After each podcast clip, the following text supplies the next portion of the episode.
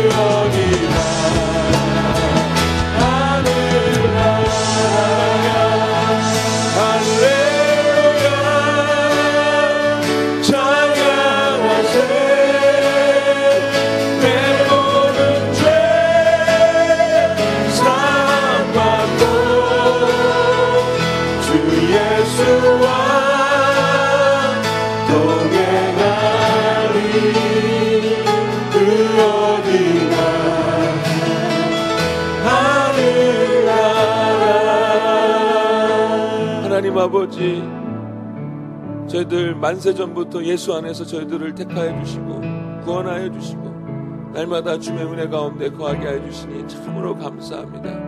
아버지 저희들이 어느 상황에 처했든지 간에 주님께서 베풀어 주신 그 은혜로 인하여 주님을 찬송하지 않을 수 없습니다.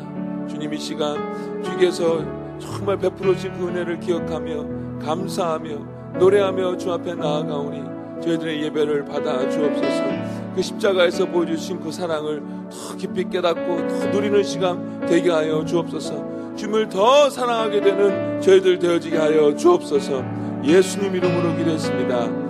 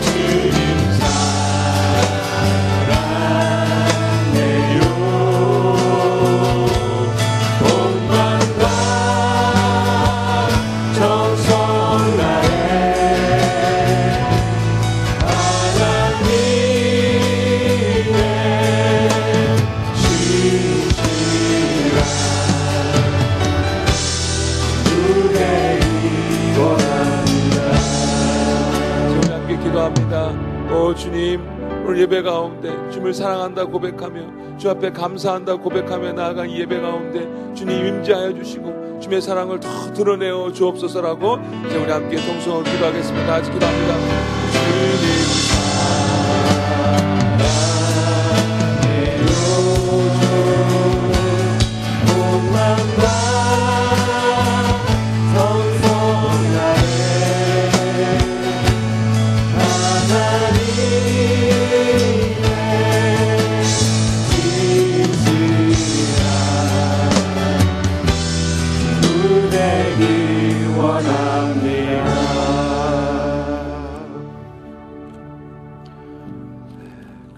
그렇습니다.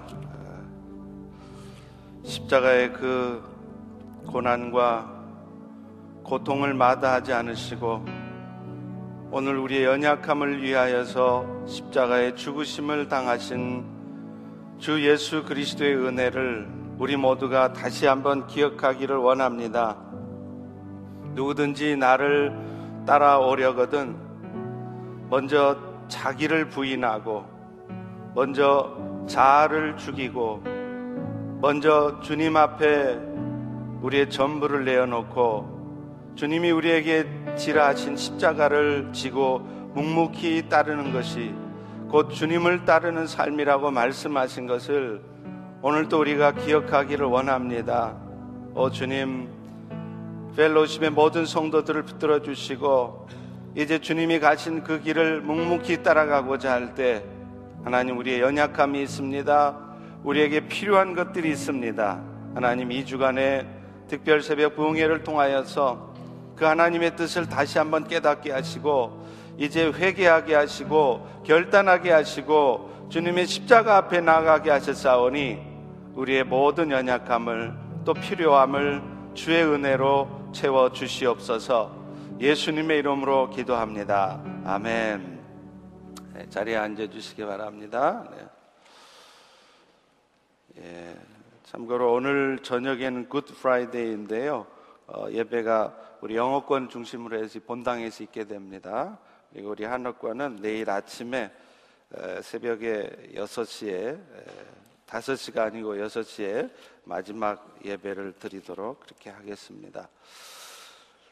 아, 자, 어제 우리가 어, 에, 요한복음 17장을 통해서 예수님이 아, 이제 십자가에 죽으시고 또 부활하시고 승천하셔서 우리를 떠나시기 전에 우리에게 간절히 바라는 소원 한 가지를 하나님 앞에 아래는 기도를 들었습니다. 그 기도의 제목은 딴 게 아니고 우리가 하나 되는 것이었습니다. 예. 교회 안에서도 담임 목사와 장로님들이 하나가 되고 또 장로님들 간에도 하나가 되고 또 교회 리더십들과 성도들이 하나가 되어지고 또 성도들 간에 하나 되어지는 것 이것이 이것이 오늘 우리 모두에게 주님이 원하시고 기도하시는 바입니다. 그러니까 이것은 우리가 정말 교회를 위한다면 딴 거 할 게 아니라 이 하나됨을 힘써 지키고 있으면 그게 교회를 위하는 일이고 그것이 믿음 있는 사람의 모습이라는 것입니다. 그래서 우리 펠로십도 그런 하나됨이 있기를 소망합니다. 이제 18장, 19장, 20장은요, 예수님께서 십자가의 죽으심과 부활하심을 통해서 복음서의 주제인 예수님은 하나님의 아들이요 그리스도시라는 것을 가장 직접적으로 가장 정확하게 증거하고 나타내는 내용이 18, 19, 20장입니다. 먼저 18장에는요, 예수님께서 어, 로마 총독이었던 빌라도에게 재판을 받고 또 십자가의 고난을 당하시는 과정을 통해서 예수가 이스라엘을 구원하실 왕이시라는 것을 우리에게 역설적으로 증거하는 내용입니다. 우리 33절을 한번 같이 읽어보겠습니다. 네, 시작. 이에 빌라도가 다시 관정에 들어가 예수를 불러 이르되 내가 유대인의 왕이냐? 네. 빌라도가 묻는 거예요. 네가 유대인의 이스라엘의 왕이냐? 그러니까 예수님께서 37절에 이렇게 대답하십니다. 예수께서 대답하시되 네가 말한 것과 같이 내가 왕이다. 내가 이것을 위해서 이 땅에 태어났으며 이것을 위해서 세상에 왔나니 곧 진리에 대하여 증언하려 함이라.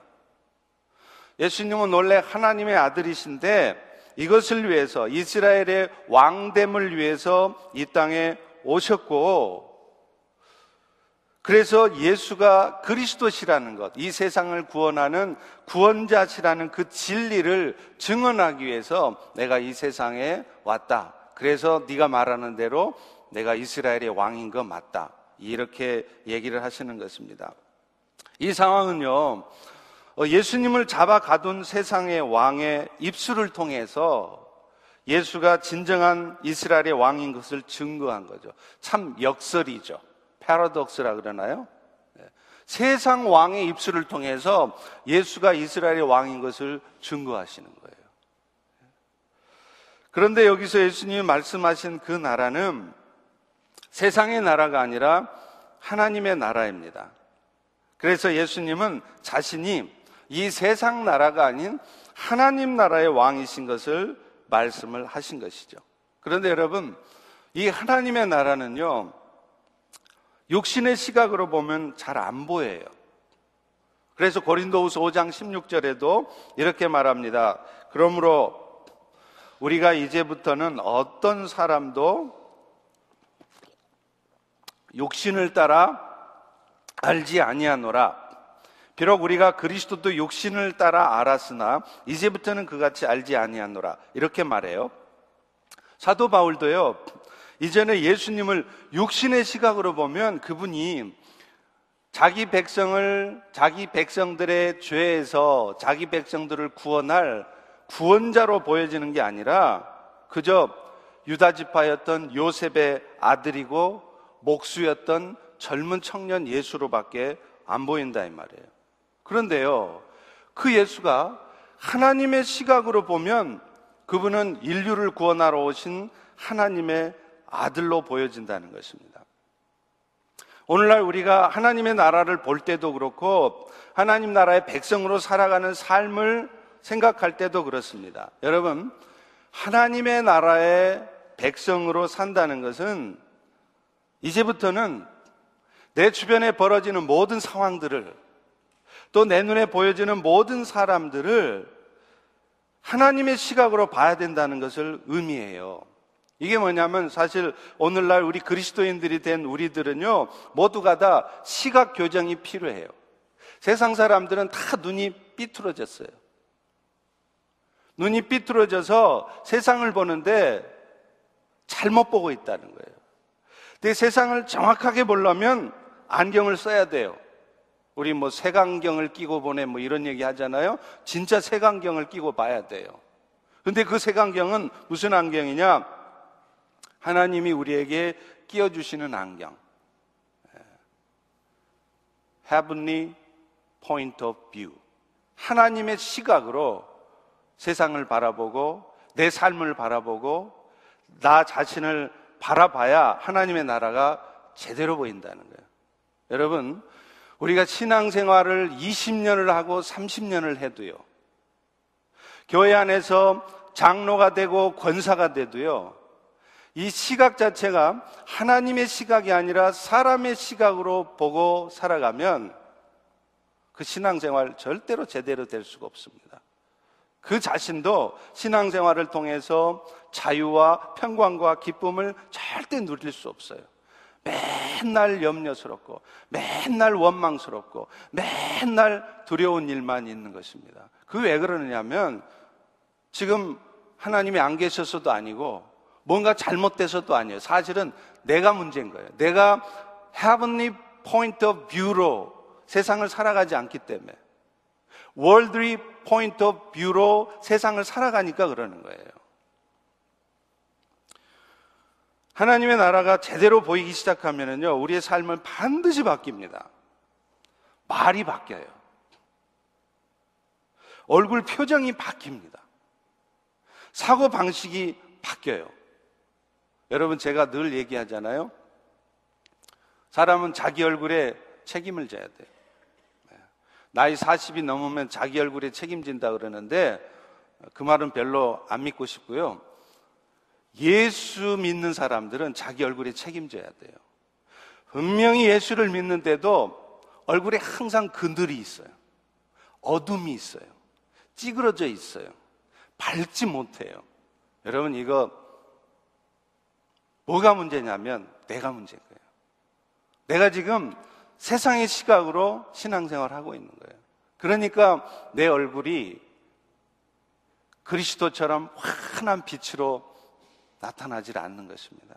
여러분, 인생이 아무리 고달프고 힘들어도요, 예수가 제대로 믿어져서 하나님의 시각으로 인생이 바뀌어진 사람들은 얼굴 표정이 달라요. 말도 당연히 달라집니다. 마음속에 염려와 근심은 사라지고 하나님이 주시는 평강이 그 마음을 사로잡기 때문에 그렇습니다. 어제도 우리 신율미 집사님 아버님 소천하신 일본에서 소천하셔서 우리 같이 어, 소수의 식구들끼리 모여서 같이 예배를 위로 예배를 드렸습니다. 근데 신율미 집사님이 간증하시기를 그러더라고. 나이 90이 되신 아버님이 그렇게 똑똑하고 잘나신 분인데 그렇게 예수를 전해도 안 받아들이시더래요. 그런데 죽기 바로 얼마 전에 예수를 전하고 예수를 받아들이니까 세상에 죽어가면서도 얼굴 표정이 바뀌어지더라는 거예요. 그 말을 자기만 한 게 아니라 온 사람들마다 심지어는 간호사도 그러더래요. 어, 이 할아버지 왜 이렇게 얼굴이 편안해 보이지? 완전히 다르더라는 거예요. 이게 뭘까요? 예수가 들어가니까. 오늘 우리의 삶에도 마찬가지입니다. 그런데 안타깝게도 우리는 예수를 믿은 후에도요, 우리의 삶에 하나님의 시각이 잘 안 생긴다는 거예요. 네, 여러분 분명히 아셔야 됩니다. 예수가 들어오면 그 즉시 내 시각이 하나님의 시각으로 바뀌는 게 아니에요. 시간이 걸려요. 물론 드라마틱하게 아주 그냥 한순간에 하나님의 시각으로 확 뒤집어지는 사람도 있어요. 그런데 거의 많지 않습니다. 거의 대부분은 하나님의 시각으로 바뀌어지는데 시간이 필요해요. 어떤 사람은 예수를 믿고 나서도 20년, 30년이 돼서야 그제서야 비로소 시각이 세상의 시각이 아니라 하나님의 시각으로 바뀌어지는 사람이 있어요. 우리는 사도 바울이 처음 예수님을 영접했을 때 장면을 기억합니다. 사도행전 9장에 보면 바울은 담에색에 가까이 이르렀을 때 대낮보다도 더 밝은 빛 가운데 예수님을 만나요. 사도행전 9장 3절, 4절, 5절 말씀이죠. 사울이 바울 되기 전에 이름이 사울입니다. 이것은 이제 히브리식 표현을 쓰기 때문에 사울이에요. 사울이 길을 갔다가 담에색에 가까이 이르더니 호련히 하늘로부터 빛이 그를 둘러 비추는지라. 그러면서 빛은 비추는데 어디서 음성이 들리는 거예요. 사울아, 사울아, 네가 어찌해서 나를 박해하느냐? 사울만 들려요. 바울만 들려요. 함께 간 사람들은 안 들려요. 그래서 바울이 깜짝 놀랍니다. 당신 누구십니까? 그랬더니 예수님이 그래요. 나는 네가 박해하는 예수라. 근데요, 여러분, 바울이 예수님을 극적으로 만났습니다. 그러면 극적으로 만나면서 그 즉시 바울이 완전히 뒤집어져서 바뀌어서 하나님의 시각으로 바뀌었느냐? 그게 아니었어요. 바울은 예수를 만난 후에도 3일 동안이나 아무것도 보지 못하고 먹지도 못하고 마시지도 못하는 시간을 갖습니다. 그리고 아나니아라 하는 사람의 안수를 받고서야 다시 보게 됩니다. 여러분, 이 바울이 3일 동안 아무것도 먹지 못하고 보지 못하는 시간을 지나고 나서야 다시 보게 된 것, 이것이 바로 세상의 시각이 아닌 하나님의 시각으로 세상을 보게 되었음을 말하는 거예요. 바꿔 말하면 바울이 3일 동안이나 아무것도 못 먹고 보지도 못하는 시간을 겪은 이유가 뭐냐? 하나님께서 바울에게 예수를 알게 하고 예수의 영을 그 안에 집어넣어 주셨지만 정작 바울의 시각 자체가 세상의 시각, 사람의 시각이 아니라 하나님의 시각으로 사람들을 쳐다보고 상황을 판단하고 그렇게 살아갈 수 있도록 바꿔 놓으신 과정이었다는 거예요. 하나님이 작업하신 것입니다. 사도행전 9장 18절에 보면 그가 아나니아의 안수를 받을 때 어떤 일이 벌어졌다 그럽니까? 사울의 눈에서 비늘 같은 것이 벗어져 다시 보게 되었다. 여러분, 그 생선을 이렇게 비늘을 벗기고 보면 이 눈에도 비늘이 있다 그러네요. 저는 잘 모르겠어요. 그러니까 사울도 진짜 아나니아가 안수를 탁 했더니 갑자기 그냥 이 뱀이 허물 벗듯이 눈에 비늘이 툭툭툭 떨어졌는지는 잘 모르겠어요. 근데 여러분 분명한 것은 이 비늘 같은 것이 벗어졌다는 얘기가 뭐냐면 바로 바울의 세상적인 시각이 벗겨졌다는 거예요. 오늘 성도의 삶에도 그렇습니다.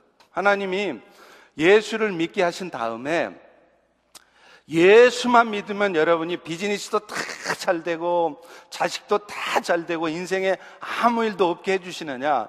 절대로 그렇지 않습니다. 여러분이 예수를 믿어도 여러분 인생 과정에서 예수 믿은 후에 10년 후에 올 수도 있고요. 예수 믿는 그 즉시 올 수도 있고요. 여러분의 인생의 과정에서 바울이 겪었던 것처럼 먹지도 못하고 보지도 못하고 마시지도 못하는 그야말로 옴짝달싹 못하게 하는 시간이 반드시 옵니다. 그것이 욕심의 질병 때문에 오든지 갑자기 사업이 무너져서 오든지 다양한 형태로 와요. 중요한 것은 반드시 온다는 거예요. 기억하십시오. 반드시 그 시간이 있습니다. 왜 그런 시간이 있느냐? 그런 시간을 통과해야 우리는 우리 안에 있는 죄악된 본성을 이겨낼 수 있어요. 그래서 그런 시간을 통과해야 우리는 비로소 낮아집니다. 내 자아가 죽습니다. 내 의가 사라집니다. 그리고 우리의 눈에 비늘이 벗어지고 나면 정말로 하나님의 시각으로 내 비즈니스를 보고 내 주변의 사람들을 보고 여러분들의 남편을 보고 교회 지체들을 보게 되는 거예요. 하나님은 그런 시각을 주시기 위해서 오늘 또 여러분의 눈에 비늘 같은 것이 벗어지도록 이런저런 일들을 겪게 하시는 것입니다. 우리는 예수를 믿어도 여전히 세상의 시각으로 사는 경우가 많아요. 저는 주변에 수도 없이 많은 그런 사람들을 보아왔습니다. 20여 년 목회하면서 한 교회 안에 있지만 성도들도 너무 다양해요. 그런데 어떤 분은 정말 하나님의 시각으로 모든 상황을 보고 그렇게 말하고 행동하시는 분이 있는가 하면 20년, 30년을 믿어도 여전히 세상의 시각으로 worldly point of view로 보니까 여전히 세상의 말을 하고 세상 사람들 같은 기준으로 행동하고 그런 모습이 나타난다는 거예요. 세상 사람과 똑같이 어떤 사람은 더 많이 가지려고 그러고요. 더 좋은 것 가지려고 그러고요. 더 높은 자리를 탐합니다. 그게 뜻대로 안 되면 신경질 내요. 질투하고 시기하고 뜻대로 안 되는 그 상황을 자기 의지로 바꿔보려고 더 죽으라고 노력하고 그러다 안 되면 좌절하고 포기하고 실망하고 자살하고 이런 일들이 있다 이 말이에요. 하나님은 오늘 또 여러분의 눈에 비늘이 벗어지도록 바울에게 경험하게 하셨던 것처럼 여러분이 지금 먹지도 못하고 마시지도 못하고 보지도 못하는 시간을 갖게 하시는 것입니다. 그러나 여러분 분명히 기억하십시오. 하나님은 여러분의 아픔을 알고 계십니다. 여러분 지금 어떤 형편에 있는 줄 하나님이 다 알고 계세요. 그럼에도 불구하고 그 시간들을 통계하게 하시는 것은 진정으로 우리가 보아야 될 것은 오직 예수님 한 분뿐이라는 것을 알게 하시려고 그러는 거예요. 그래서 그게 정말로 시각이 바뀌어지면 오직 내 눈에 예수만 보여지면은요 오늘 또 나를 힘들게 하는 세상은 그 속에서 방황하는 나는 간 곳이 없고 오직 나를 구속한 주님만 보이게 되는 거예요. 기억하십시오. 오늘 또 여러분의 눈에 세상과 나는 간 곳이 없고 오직 나를 구속한 예수님만 보이는 게 아니라 여전히 예수님도 보이지만 세상도 보여서 그 세상이 자꾸 눈에 들어오시고 계신다면 여러분의 인생에 아직도 바울이 경험했던 먹지도 마시도 보지도 못하는 그런 시간들은 아직 남아 있습니다. 하나님 어느 때인가 또다시 그런 시간을 여러분에게 갖게 하실 것입니다. 그러니까 지금 당장 내 인생에 먹지도 마시도 못하는 이 시간들이 빨리 사라져 지기만을 구할 것이 아니라 이런 시간들을 통해서 여러분의 시각이 바뀔 수 있도록 해야 돼요. 그래서 오직 예수만 보여질 때 여러분 마음속에 진정한 평강이 찾아올 줄로 믿습니다. 이제 19장에 들어가면요. 실제로 이제 예수님이 십자가에 죽으심을 당하세요. 그래서 그분이 인류의 죄를 속하는 속죄 제사를 온전하게 이루셨다는 것을 우리에게 증거해요. 근데 참 재미있는 것은요. 이 일을 예수님이 이루신 분이라는 것을 예수님이 증거하는 게 아니라 예수님을 잡고 죽이는 로마 사람들에 의해서 그것이 증거된다는 거예요.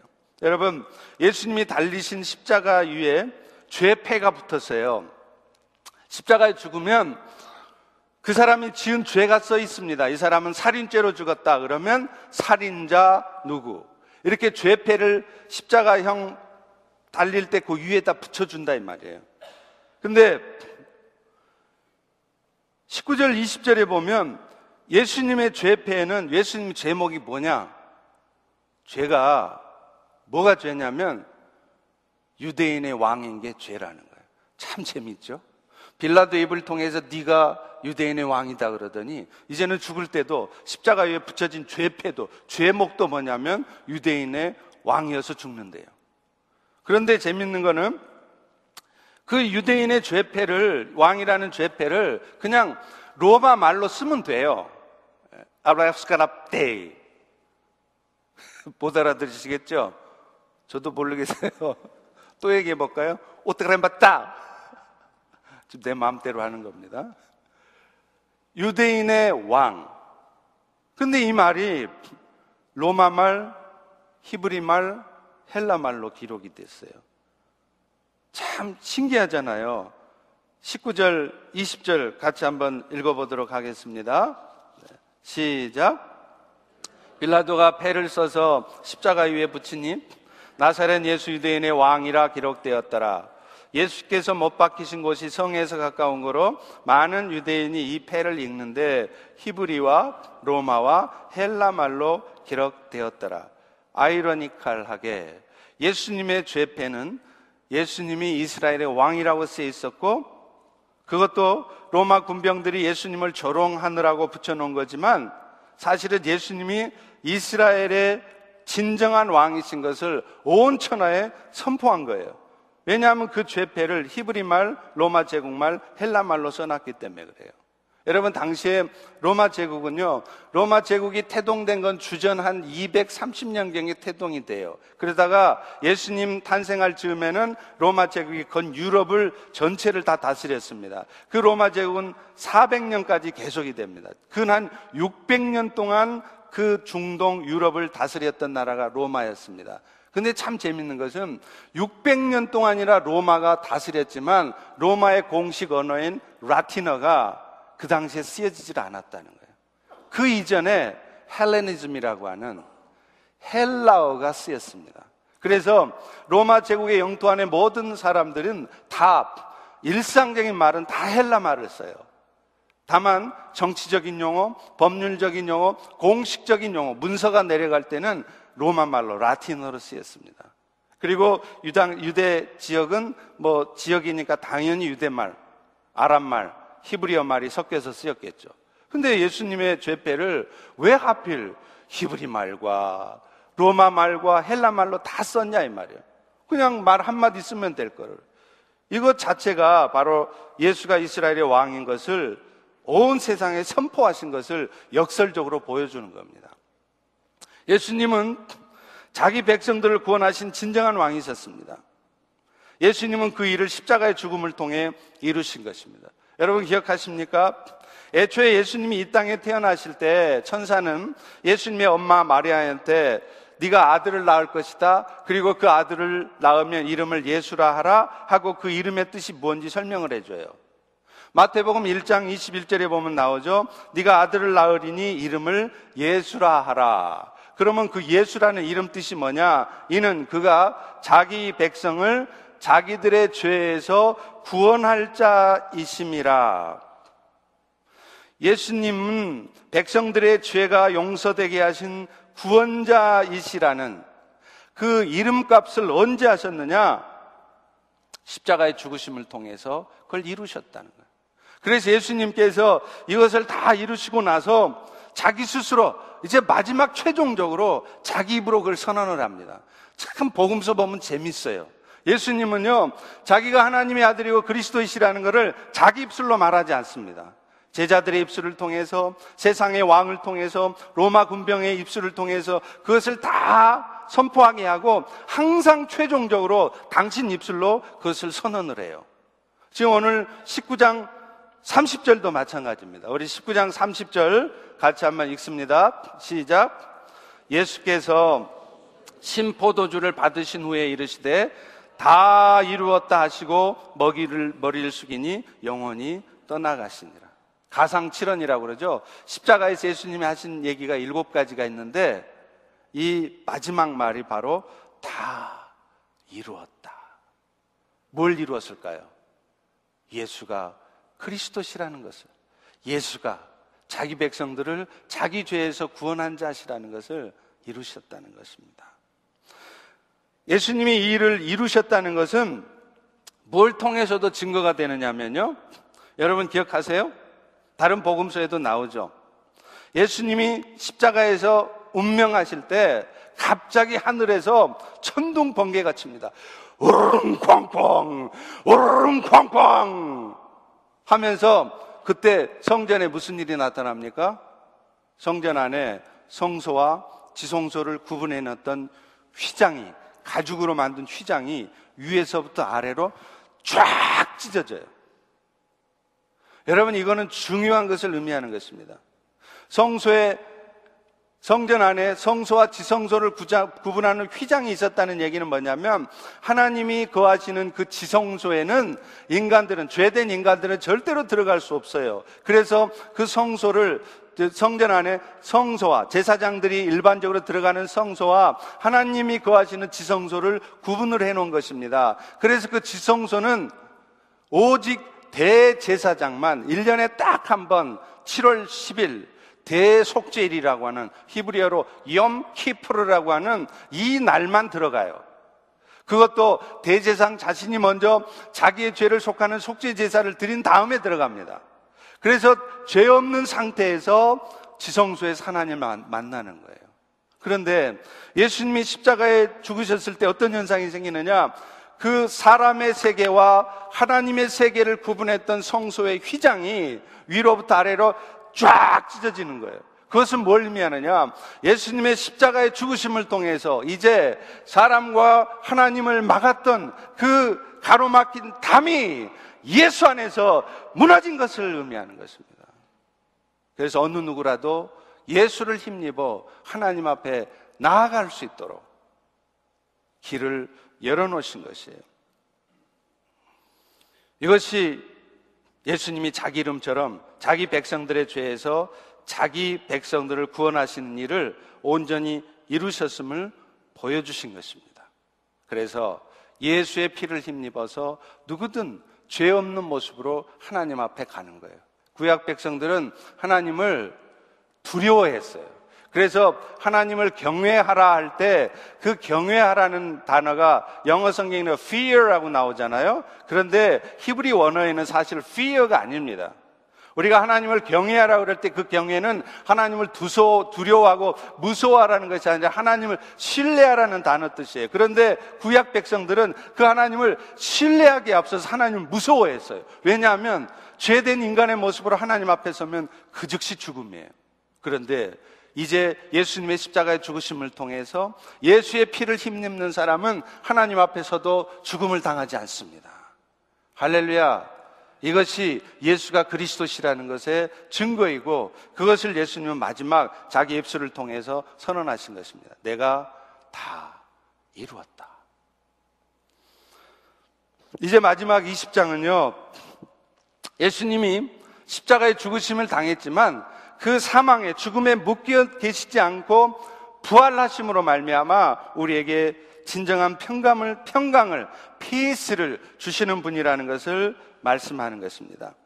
예수님이 십자가에 죽으신 다음에 3일 만에 엄밀히 말하면 3 days가 아니라 사실은 2 days입니다. 근데 날짜로 칠 때 3일째에 일어나셨다고 말씀하는 게 맞아요. 3일 만에 부활이라는 게 3일 걸렸다는 얘기가 아니라 3일째에 부활하셨다는 겁니다. 근데 3일째에 부활하실 때 제일 먼저 나타나셔서 한 일이 있어요. 우리 19절, 20장 19절 읽습니다. 시작. 이날 곧 안식 후 첫날 저녁 때에 제자들이 유대인들을 두려워하여 모인 곳에 문들을 닫았더니 예수께서 오사 가운데 서서 이르시되 너희에게 평강이 있을지어다. 여러분, 예수님이 부활하신 다음에 예수님이 이 땅에 머무시는 40날 동안에 예수님이 가장 많이 쓰신 단어가 바로 이 샬롬, 평화라는 얘기. 그래서 예수님은 부활하신 다음에 제자들에게 갑자기 나타나세요. 그러면서 예수님이 일갈 첫 말이 뭐냐면 너희가 평안하냐 이렇게 말씀을 하세요. 이것은 중요한 의미가 있습니다. 예수님이 십자가에 죽으시고 부활하심으로 말미암아 자기 백성들에게 예수님이 가져다 주신 게 바로 peace, 평화라는 거예요. 근데 여러분, 우리는 이 평화, 평화라는 것, 평강이라는 말을 잘못 이해하고 있습니다. 우리는 흔히 평화, 평강하면 마음 편해지는 걸 생각해요. 그래서 평안이라는 단어를 많이 쓰잖아요. 근데 성경에서 말하는 평강, 예수님이 십자가에서 이루신 평강은 여러분 마음 편해지는 게 아니에요. 만약에 예수님이 가져다 준 평강, 피스가 여러분 마음 편해지는 거면 여러분 지금 아직 구원 못 받았겠네요? 내가 보니까 이 자리에 앉으신 분들 중에 거의 99%는 마음이 지금 평안하지 않으신 것 같은데 그러시죠? 그럼 여러분 지금 구원 못 받으셨습니까? 예수님 말하는 평화는 피스 평강은 마음 편해지는 게 아니에요. 보다 근본적인 의미가 있습니다. 그게 뭐냐면 하나님과 죄 죄로 말미암아서 가로막혀졌던 사람들과의 관계가 화목해 되었다는 얘기예요. 그래서 여러분 예수님이 우리를 위해서 죽으셨을 때 뭐라 그럽니까? 우리가 아직 뭐 되었을 때요? 원수 되었을 때. 원수 됐다는 얘기가 뭐예요? 하나님이 예수 믿기 전에 여러분들을 왼수같이 얘기했단 말이에요? 그 말 아닙니다. 하나님과 여러분이 옛날 예수 이전에는 믿기 이전에는 원수였다는 얘기는 뭐냐면 하나님과 여러분의 관계가 단절되어 있었다는 얘기예요. 그런데 지금 예수가 와서 피스를 줬다 이 말은 하나님과 단절되었던 관계가 여러분의 관계가 회복되었다는 것을 얘기하는 것입니다. 그래서 예수님이 주신 평강의 진정한 의미는 하나님과 여러분의 관계가 회복된 걸 얘기해요. 그래서 에베소서 2장 14절도 이렇게 말합니다. 그는 우리의 화평이신지라. He is our peace.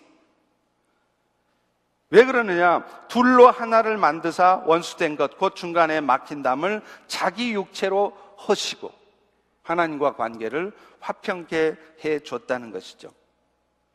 그래서 로마서 5장 1절에도 이렇게 말합니다. 그러므로 우리가 믿음으로 의롭다 하심을 받았으니 우리 주 예수 그리스도로 말미암아 하나님과 화평을 누리자. 그러니까 예수가 가져다 준 평강은 예수님 때문에 우리가 화목하게 되었다는 것이고 그것은 예수님이 하나님과 우리 사이를 가로막고 있던 담을 자신의 육체로 허문 것을 의미하는 것이고 이제는 우리 모두가 그 예수 그리스도의 공로에 힘입어서 하나님 앞에 마음껏 나아갈 수 있다는 거예요.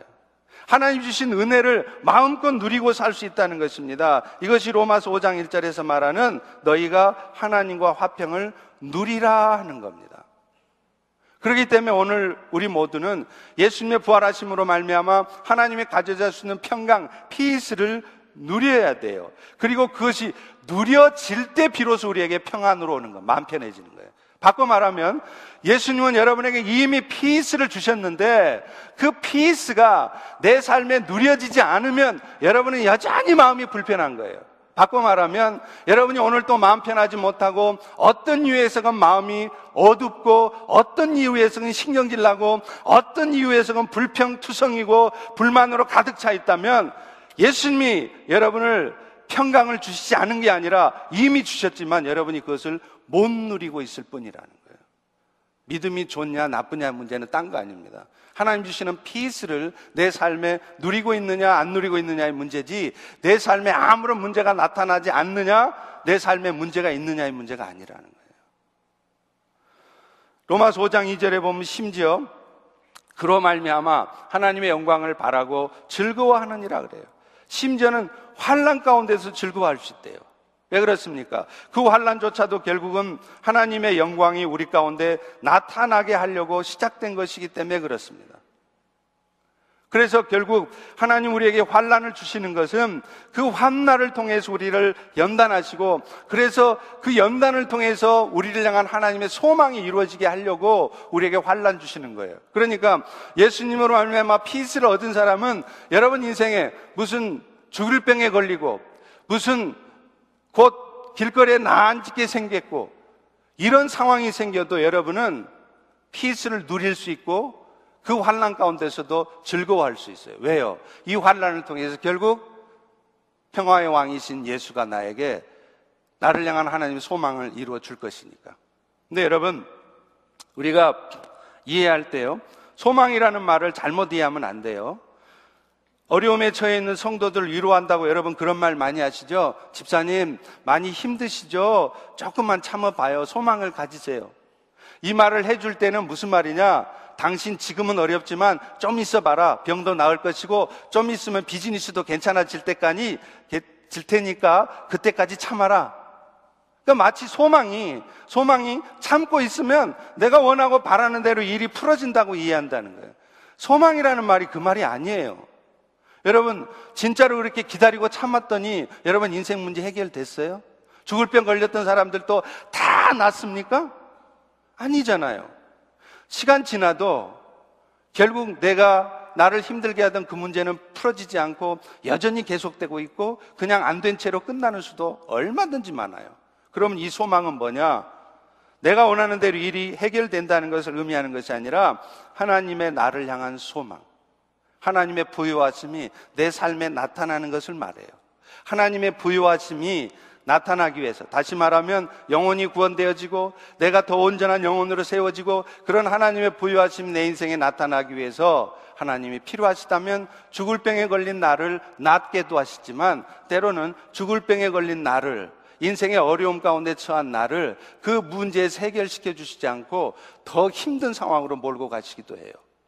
그렇지만 그런 상황에서도 소망은 이루어지고 있는 것입니다. 결론을 얘기하겠습니다. 평강을 누린다는 것은 뭐냐? 어떤 결과가 오든지 그것은 우리에게 가장 좋은 것이고 하나님의 뜻이 이루어지는 것이라고 믿고 그 모든 문제를 하나님 앞에 맡길 때 비로소 평강이 누려집니다. 여러분이 맡기지 않으면 여러분 마음속에는 결코 평강이 찾아가지, 찾아오지 않아요. 어쩌면 여러분이 죽는 날까지도 여러분의 마음은 평안이 누려지는 게 아니라 예수 믿고 살아도 천국은 가도 이 땅의 삶은 계속 어두워. 계속 불편해. 계속 불편거리야. 계속 얼굴 표정은 찡그러져 있어. 그늘져 있어요. 그게 누구 책임이냐면 내 책임이에요. 하나님 앞에 맡기지 못하니까. 하나님이 다 하실 텐데. 시간 지나면 다 될 텐데. 자꾸 내 생각대로 내 마음에 사로잡혀 있는 거예요. 그러니 평안이 누려지지 않는 거죠. 아무것도 염려하지 말고 오직 모든 일에 기도와 간구로 너희 구할 것을 감사함으로 하리라. 그리하면 모든 지각에 뛰어난 하나님의 평강이 그리스도 예수 안에서 너희 마음과 생각을 지킬 것이라. 샬롬. 샬롬. 오늘도 여러분이 마음의 평강을 누리시기를 바랍니다. 그것은 다 맡기십니다. 염려하지 마세요. 하나님이 가장 좋은 것으로 다 알아서 해주세요. 다 맡기실 때 여러분 마음속에 진정한 평강이 찾아올 줄로 믿습니다. 이 시간 우리 같이 한번 기도하겠습니다. 그렇습니다. 주님, 이제 예수님이 우리에게 샬롬을 주셨는데 왜 나는 오늘 또 그 샬롬을 누리지 못하고 맨날 걱정하고 맨날 역, 염려하고 맨날 속상하고 그러다 보니까 누군가가 막 미워 죽겠고 누군가를 원망만 막 하고 있고 전혀 마음은 박지도 않고 사랑의 마음도 없고 하나님 이제 그 평강을 누리기를 원합니다. 그래서 주님 앞에 내 모든 것을 내려놓습니다. 질병 문제도 비즈니스 문제도 사람 관계 문제도 교회 문제도 하나님 앞에 다 맡깁니다. 하나님 내 마음에 먼저 내가 평안해질 수 있도록 도와주시고 그 평강이 하나님의 역사를 이루도록 도와주옵소서. 우리 주여 일창하시고 같이 기도하겠습니다. 주여 아버지 하나님 주님 도와주시옵소서. 아버지 하나님 도와주시옵소서. 오 성령 하나님 역사해 주시옵소서. 왜 우리의 마음속에 이 시간 평안이 없습니까? 아버지 신앙생활 하면서도 왜내 마음은 이렇게 어둡고 왜 내 마음은 이렇게 염려와 두려움으로 가득 차 있습니까? 하나님 이 모든 문제를 맡기지 않기 때문임을 압니다. 하나님 이제 우리에게 항상 좋은 것으로만 최선의 것으로만 주시는 그 하나님을 의지하고 그 하나님을 믿는 마음으로 이제 하나님 앞에 맡기기를 원합니다. 하나님 사랑하는 우리 성도들 아버지 어떤 육신의 질병 가운데 있을지라도 하나님 하나님 앞에 맡길 수 있기를 원합니다. 결과를 내가 원하는 대로 주장하려고 하는 것이 아니라 하나님께서 가장 선한 것으로 주신 것을 믿기에 오늘도 그분 앞에 내 인생을 내려놓고 하나님 앞에 맡기기를 원합니다. 오 성령 하나님 그럴 때 저들 마음속에 진정한 평화가 평강이 누려질 수 있기를 원합니다. 오 성령 하나님 이제 저들에게 평화를 주시옵소서. 그 평화가 도와주옵소 누려지게 도와주시고 우리 벨로시 교회 가운데 평화가 누려지기를 소망합니다. 그래서 누구든 누구든 우리 교회를 오는 자마다 하나님 그 평화가 느껴질 수 있도록 하나님 은혜를 베풀어 주시옵소서. 여러분 제가 열린문 교회를 가서 오픈도어 컨퍼런스 EC와 KC가 어떻게 가야 될 것인가를 서로 토론하는 그 컨퍼런스에 참석하면서 열린문 교회가 그 EC와 KC가 아름답게 피스 하나됨을 이루어가는 모습을 보면서 정말 도전받고 부럽고 감사했습니다. 하나님 이 땅에도 이런 교회가 있군요. 이제 우리 펠로십도 그렇게 가기를 원합니다. 근데요, 그 열린문 교회에 어떻게 그렇게 아름다운 모습들이 있게 될까? 제가 그 교회 표를 보면서 깨달았습니다. 열린문 장로교회 표가 뭔지 아세요? 은혜가 흐르는 교회입니다. 그 교회 은혜가 흐르니까 그런 모든 일들이 다 알아서 되는 거예요. 오늘 우리 펠로시 교회도 사실은 딴 게 필요한 게 아닙니다. 여러 가지 절차도 필요하고 여러 가지 규약도 필요하고 여러 가지 우리가 살펴봐야 될 것 다 필요하죠. 그거 정말 필요합니다. 그런데 그런 것 때문에 우리가 가장 중요한 은혜를 놓쳐버리면 안 된단 말이에요. 그런 규약들이 우리 교회를 건강하고 행복한 교회로 만들어내는 것이 아닙니다. 결국에는 그 위에 은혜가 덮고 있어야 돼요. 은혜가 흐르면 다 돼요. 이 시간에 우리 펠로시 교회가 영적인 부흥을 이루어가기 위해서 하나님 우리 펠로시 교회 은혜가 흐르게 도와주시옵소서. 그래서 새로운 성도들이 오고 아픔 많고 힘들어하던 성도가 그 아픔을 부여잡고 교회에 오자마자 첫날부터 첫날부터 이 펠로시 교회에 흐르는 그 은혜 때문에 눈물이 쏟아지고 아 이 교회는 정말 은혜가 움직이는 교회구나 그게 느껴지는 교회가 되도록 하나님 우리 교회가 말랑말랑하게 해주시옵소서. 왠지 모르게 딱딱하고 경직돼 있고 굳어져 있는 교회가 아니라 누구를 만나도 어디를 가도 이 교회가 말랑말랑해져서 은혜가 주도하고 은혜가 흐르는 교회구나. 처음 오는 사람도 그것이 느껴지는 교회가 되도록 하나님 이 펠로십을 축복하여 주시옵소서. 우리 같이 펠로십의 영적 부흥을 위해서 또 이 은혜를 위해서 우리 같이 통성으로 기도하겠습니다. 할렐루야 아버지 하나님 주님 그렇습니다.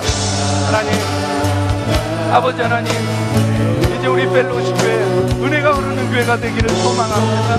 하나님 은혜가 주도하는 교회가 되기를 소망합니다. 아버지 하나님 하나님 왠지 모르게 딱딱하고 왠지 모르게 묻어져 있는 교회가 아니라 누구를 만나도 얼굴 표정이 부드럽고 미소가 띄어지고 그래서 은혜가 흐른다는 것을 처음 오는 사람도 느끼는 교회가 될 수 있도록 하나님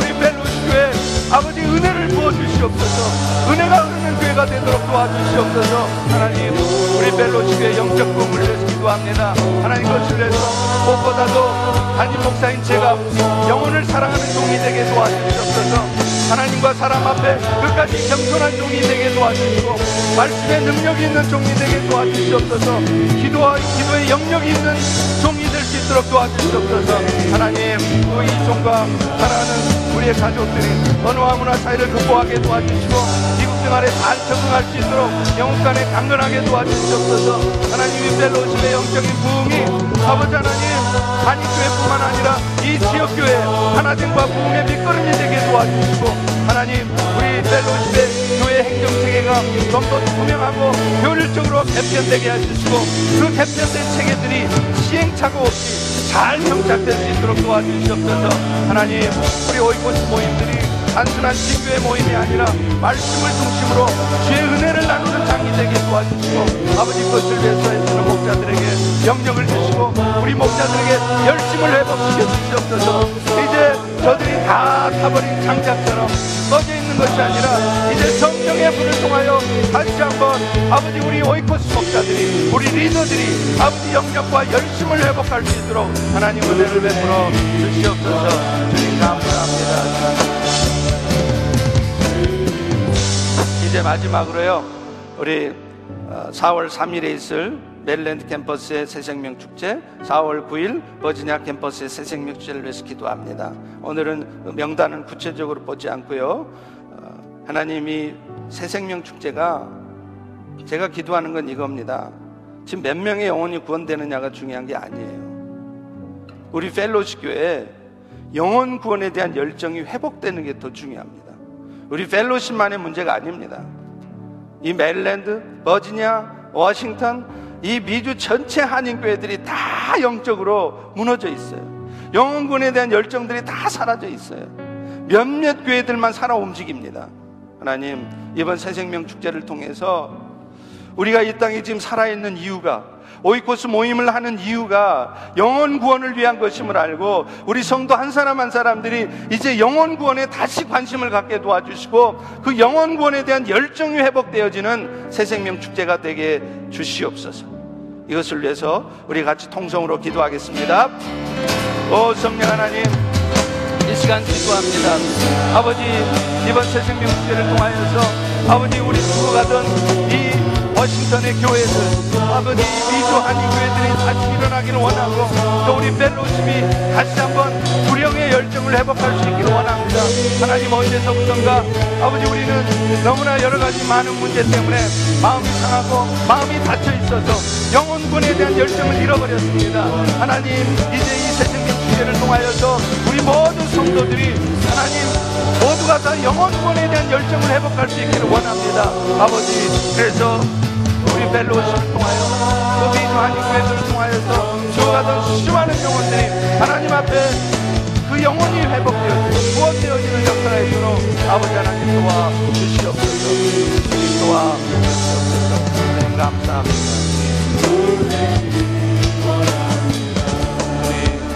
하나님 이제 우리 가운데 영혼 구원에 대한 열정을 회복하여 주시옵소서.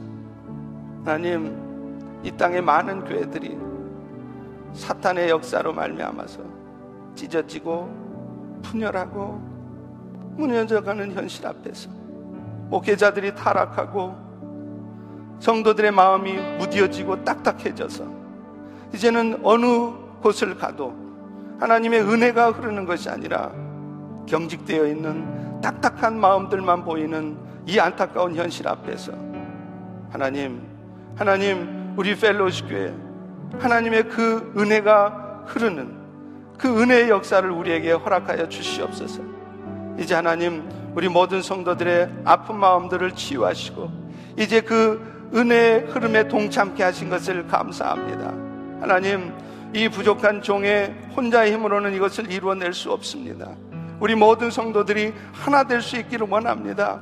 그래서 이 땅에 무너져가는 교회들을 우리 교회뿐만 아니라 이 땅에 무너져가는 교회들을 다시 살려낼 수 있도록 하나님 은혜를 베풀어 주시옵소서.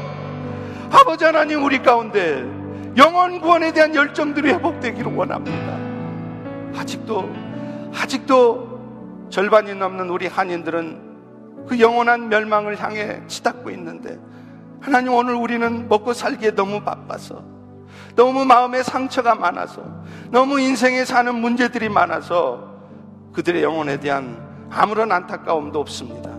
어느 순간 우리 마음 속에는 마치 타다 꺼져버린 장작불처럼 시커멓게 타버려서 아무런 소망도 없고 아무런 열심도 없고 아무런 기쁨도 없는 그런 모습들이 되어버렸습니다. 하나님, 이 무너져가는 한인 교회들을 다시 살려주시옵소서. 우리 펠로시 교회 가운데 하나님의 그 뜨거운 열정이 회복되게 도와주셔서 우리의 열심을 통해서 이 땅의 교회들이 모두가 다 함께 살아날 수 있도록 은혜를 베풀어 주시옵소서. 이 일을 위해 특별히 2주간의 특별 새벽 부흥회를 사용해 주신 거 감사합니다. 사랑하는 성도들의 심령 속에 그 은혜가 충만하게 흘러서 우리 모두가 기뻐하며 감사하며 뛰고 춤추며 하나님을 찬양하도록 은혜 베풀어 주옵소서 예수님 이름으로 기도합니다. 아멘.